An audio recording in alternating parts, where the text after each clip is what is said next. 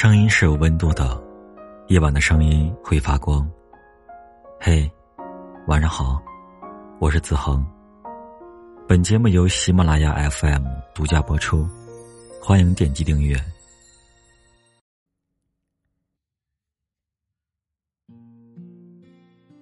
这一辈子很长，多数时候，我们遇到的是达不到的理想和期待。面对失败和痛苦，我们通常能够原谅朋友的误解、同伴的失误，却一直拒绝着、指责着、否定着，甚至惩罚着自己。我们总能够轻易理解别人，却很难与自己和解。但某个人生时刻。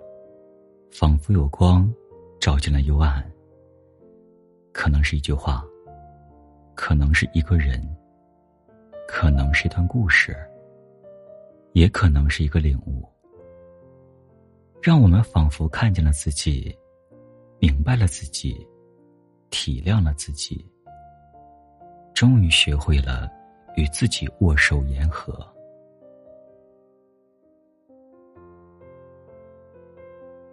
黄奕在参加星空演讲时，讲述了自己童年的故事。他的童年是在年迈的爷爷奶奶的陪伴下度过的。早就离婚的父母觉得他是个拖累，像皮球一样把他踢来踢去。爸爸妈妈对他而言，不过是两个陌生的词语。黄奕小的时候，从来不懂家庭的概念是什么，从未体会到来自父母的爱。在一个未成年小女孩心中，逐渐形成一种观念：你好也罢，坏也罢，就只能靠你自己。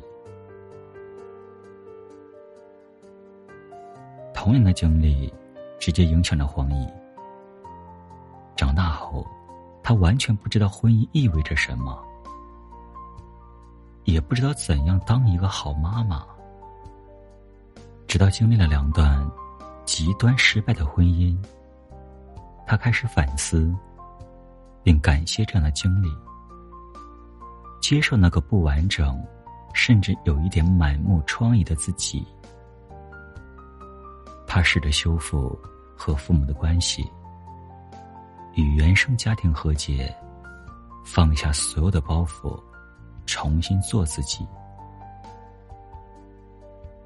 从女儿那里汲取到了生活的正能量，从生活中找到了近在身边的幸福。听友流浪猫上学时不爱读考试的书，他喜欢读琼瑶、金庸、席慕容的书。喜欢看电视，评论电视剧与书的不同。结果，他中考失利，内心的痛苦一直折磨着他。痛苦到很多年之后，他都是生活在愤怒之中。直到他看到了诗词大会节目后，才突然学会了与自己和解。现在的社会环境，能背几首诗词，已经算不上什么本事。可是，在电视镜头里，环卫大妈、保安大叔、维修师傅、快递大哥，坦荡自信的站在诗词比赛台上，你一句我一句的和大学生们、高知们。你来我往的进行吟咏诗词的比赛，虽然他们是社会的底层，现在生活并不如意，可是，他们这份劲儿鼓舞了电视机前的陌生人。流浪猫突然明白，若之前的快乐造成了后续的痛苦，毕竟我快乐过了，那就很好。听友青山说：“接纳自己的一切，接纳自己的现状，但不代表着停止妥协。知道自己要去哪里，想要成为怎样的人，不要去想如果。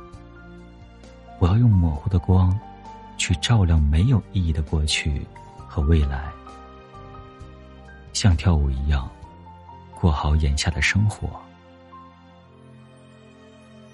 这些话，救了当初身处黑暗的我，也希望能够给陌生的你一点光亮。晚安，好梦？